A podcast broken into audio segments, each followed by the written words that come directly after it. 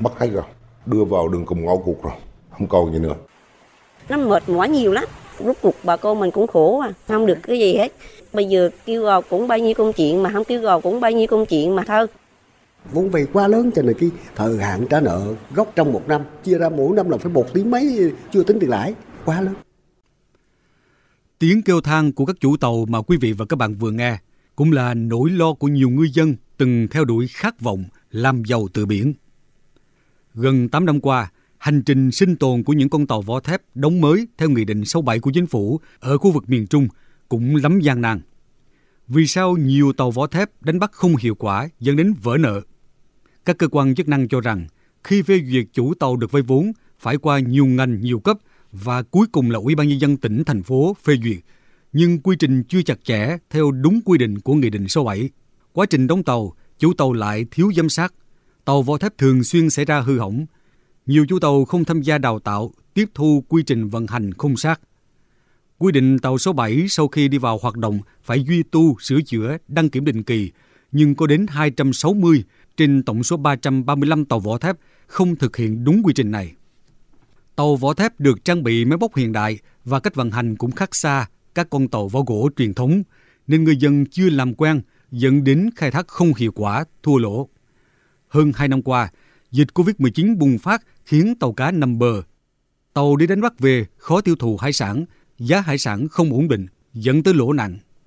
Lao động đi biển ngày càng khan hiếm và chuyển dần sang đi tàu vỏ gỗ. Giá nhiên liệu tăng cao, doanh thu không đủ bù chi. Con tàu vỏ thép trở thành gánh nặng của chủ tàu. Ông Nguyễn Văn Mười, Chi cục trưởng Chi cục Thủy sản tỉnh Quảng Ngãi cho biết, một chủ trương đồng hành với ngư dân nhưng cách làm chưa phù hợp đã đẩy nhiều chủ tàu vào tình thế mất cả chì lẫn chài. Bà con cũng chưa quen với lại chưa thực hiện đúng quy trình bảo dưỡng tàu cho nên nhiều cái thiết bị là không có vận hành được. Những cái chuyến biển đầu tiên mà thua lỗ thì những cái thuyền viên mà đi trên tàu là không có muốn đi nữa, họ chuyển qua tàu khác, càng khó khăn hơn đối với chủ tàu vỏ thép. Nguy cơ phá sản tàu vỏ thép số 7 đã từng được cảnh báo từ nhiều năm trước. Nhớ lại, năm 2016, ngư dân tỉnh Bình Định dồn dập làm đơn cầu cứu các cơ quan chức năng vì tàu vỏ thép liên tục hỏng hóc, thép hoen rỉ phải nằm bờ. Phải mất gần 2 năm sửa chữa, các con tàu mới hoạt động trở lại. Niềm tin vào con tàu vỏ thép của ngư dân cũng lung lay từ đó. 6 năm đóng tàu vỏ thép, ngư dân Thái Văn Duyệt ở xã Cát Khánh, huyện Phù Cát, tỉnh Bình Định đi được 20 chuyến biển, chỉ có một chuyến biển lời khoảng 60 triệu đồng, còn lại là hòa và lỗ vốn. Khoản nợ ngân hàng tăng từ 19 tỷ đồng lên 24 tỷ đồng. Ông Thái Văn Duyệt đành buông xuôi cho ngân hàng khởi kiện ra tòa.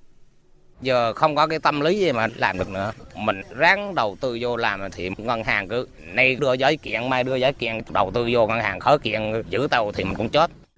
Nghị định 67 của chính phủ quy định tàu chỉ bắt buộc mua bảo hiểm thuyền viên. Thế nhưng ngân hàng yêu cầu chủ tàu phải có cả bảo hiểm thân vỏ tàu mới được ra khơi. Miếng bánh ngon khi còn tươi. Phía công ty bảo hiểm chỉ bán bảo hiểm những năm đầu. Đến khi thấy tàu vỏ thép quá nhiều rủi ro thì ngay lập tức phía bảo hiểm đánh giá lại, chỉ bán theo từng năm và cũng nắng mưa thất thường. Vì thế nhiều chủ tàu không thể mua được bảo hiểm. Ông Nguyễn Hương Nam, giám đốc công ty cổ phần bảo hiểm Petrolimex, gọi tắt là Pisico, chi nhánh tỉnh Bình Định giải thích, việc đơn vị không bán bảo hiểm cho các tàu vỏ thép số 7 vì rủi ro quá lớn. Tàu sắt gần 20 tỷ mới xong cấp 7 ra chuyến đầu tiên chìm thì anh phải xem lại đã nói là kinh doanh rủi ro là phải cái những chưa lường trước được thì người ta mới nhận. Nhưng đây là một hợp đồng mà tôi biết chắc chắn là tôi lỗ. Tôi biết chắc chắn là thiệt hại, ăn cả vào vốn rồi thì có cái sự đánh giá lại. Tàu không có bảo hiểm thì phía ngân hàng cho vay lại không cho tàu ra khơi. Tàu không đi biển được, ngư dân càng không có tiền trả nợ ngân hàng. Nợ chồng nợ dẫn đến nợ xấu cái vòng lẫn quẩn này trói chặt cả ngư dân và ngân hàng khiến chủ tàu không thể trả nợ và ngân hàng khó thu hồi nợ. Kết cục phải kéo nhau ra tòa. Theo tính toán, mỗi con tàu vỏ thép đóng mới có trị giá từ 15 tỷ đồng đến 18 tỷ đồng, có tàu hơn 20 tỷ đồng. Bình quân 3 tháng, mỗi chủ tàu phải trả tiền gốc và lãi suất hơn 300 triệu đồng. Nếu chủ tàu không trả nợ đúng hạn thì sẽ chuyển sang nợ khó đòi, nợ xấu. Lúc đó, chủ tàu không còn được hưởng lãi suất ưu đãi 1% của Nghị định số 7 mà phải chịu 7% lãi suất thương mại, khoản nợ tiếp tục tăng lên. Ông Hồ Bân, Phó Giám đốc Ngân hàng Nhà nước Việt Nam chi nhánh tỉnh Quảng Ngãi cho rằng, nguồn vốn các ngân hàng thương mại cho vay cũng huy động từ dân. Khi vỡ nợ thì cả ngư dân và ngân hàng đều phải gánh. Vay thì trả, còn cái nào ngân sách cho là cho, nó rạch rò ra. Còn đã quan hệ vay mượn thì phải trả chấp nhận làm kinh tế thị trường. Đúc kết là chính sách nào nó ra cái đó.